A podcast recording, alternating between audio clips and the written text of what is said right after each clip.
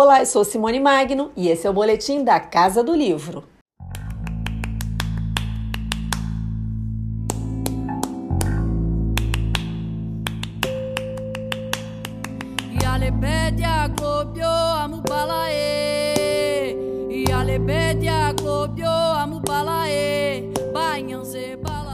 O livro Africano, uma introdução ao continente, da editora Record, desconstrói a representação da África reproduzida pela indústria cultural e pelos meios de comunicação. O autor, o geógrafo Cauê Lopes dos Santos, mestre e doutor pela Universidade de São Paulo, tendo atuado também como pesquisador visitante da Universidade da Califórnia, atualmente pesquisador de pós-doutorado da USP e pesquisador visitante da Escola de Economia e Ciência Política de Londres, explica que ainda hoje é muito comum essa leitura caricata e generalista do continente, como se fosse tudo uma coisa só essa projeção, né, essa idealização dessa África única, sem diversidade, ela se projeta também na cultura. É, sendo que a gente sabe que não, o continente africano é formado por diversas sociedades ao longo do tempo, né? E essas sociedades desenvolveram as mais diversas manifestações culturais, de, língua, religiosas, práticas, né? É, é, vinculadas à espiritualidade, enfim, por todos os caminhos possíveis né, que a gente pode pensar as manifestações culturais. O livro ele tem um cuidado especial em apontar para essa diversidade. Ele vai tratar não só dos temas da cultura, mas vai tratar também das questões econômicas, das questões políticas e também das questões ambientais. E nesse sentido, o livro vai apontar para as diversidades e para o fato de que a gente está muito distante dessa visão generalista, né? A ideia, inclusive, de trabalhar com uma cartografia do continente africano, né? Trabalhar com mapas, é apontar essas particularidades que se desenvolvem no continente. E essas particularidades não são exclusivas da África. Qualquer continente do mundo é repleto de particularidades nos mais diversos campos. Só que com a África, né, sobretudo em função do racismo que a gente tem estrutural na sociedade brasileira, é muito comum a gente ver representações generalistas. Então, essas representações elas desconsideram as particularidades, as especificidades, vamos dizer assim, culturais dentro do continente africano. É muito comum a gente ouvir música africana, é, religiões africanas. A gente dificilmente especifica no que constitui uma música de um determinado lugar, um determinado ritmo, uma determinada língua, né? É sempre posta nesse campo da escala continental numa generalização é, que tem pouco, pouco aprofundamento. Cauê dá como exemplo quando o noticiário vai narrar um episódio ocorrido em um ponto qualquer da África, mas não especifica onde ele fica.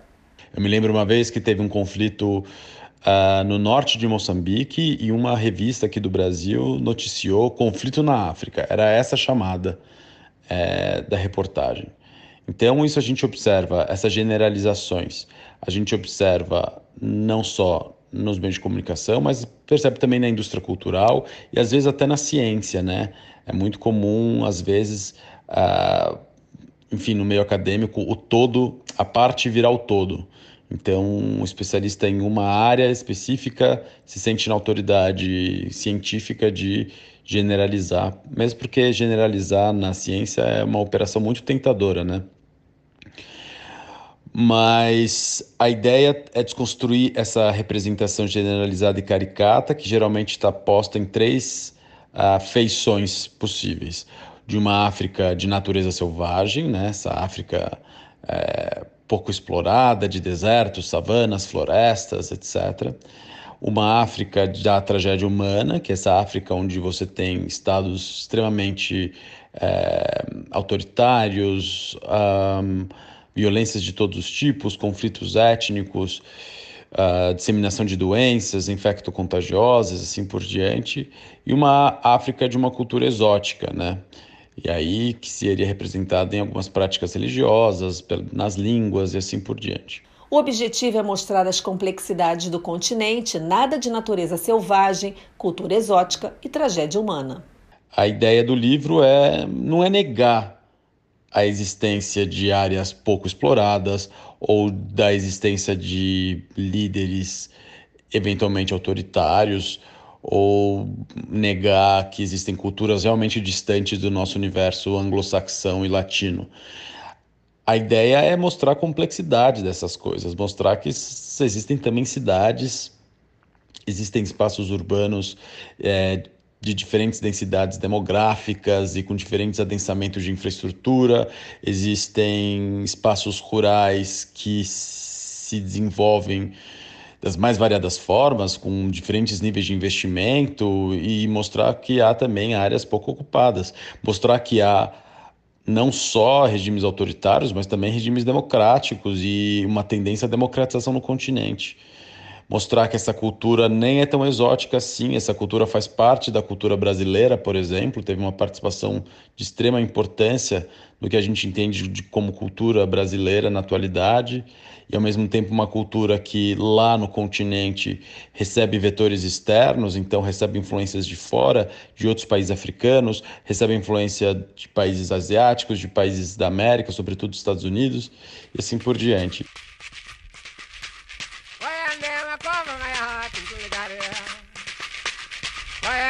cobra matin cuidado.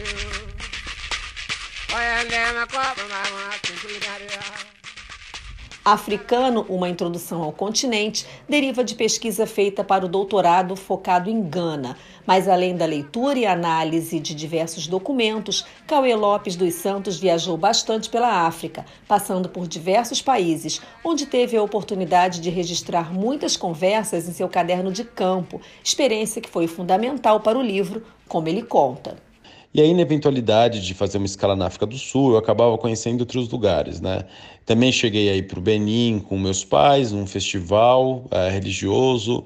Fui para o Egito, fui para o Marrocos, para Burkina Faso.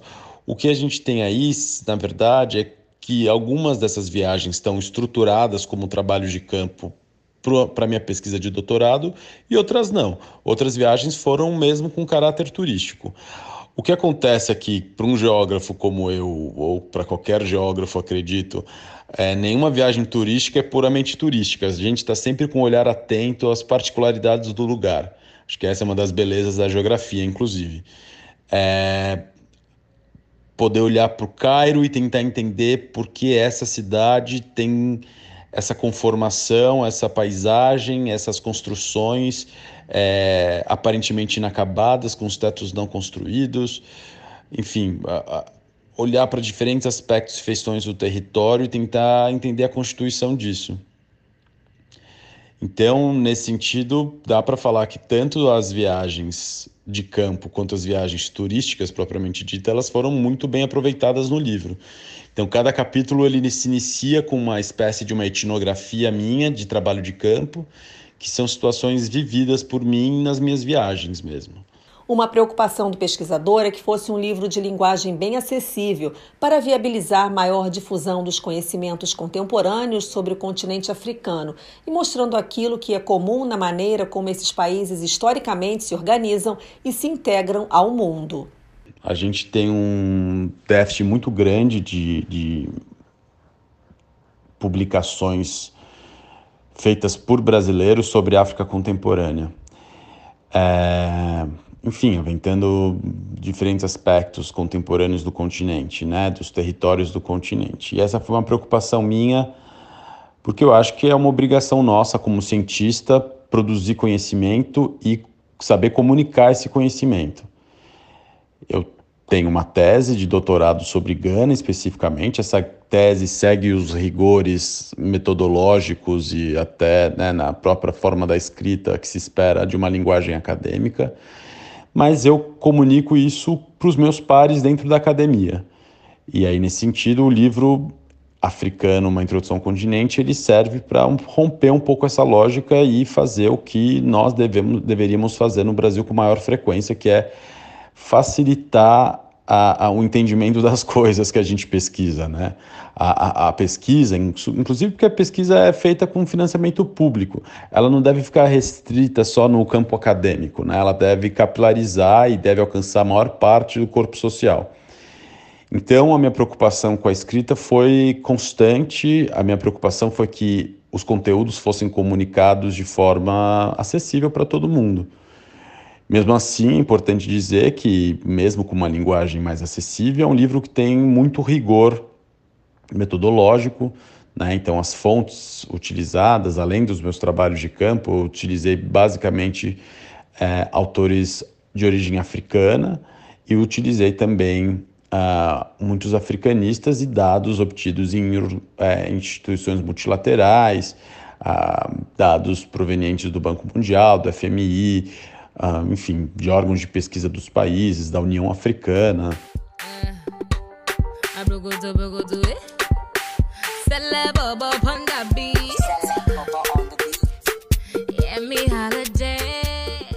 Ao tratar de grandes temas, a obra procura deixar ainda mais evidente que a África tem muitas terras únicas e também suscitar novas discussões no Brasil, país influenciado pelos africanos em sua construção social, econômica, racial, cultural e identitária.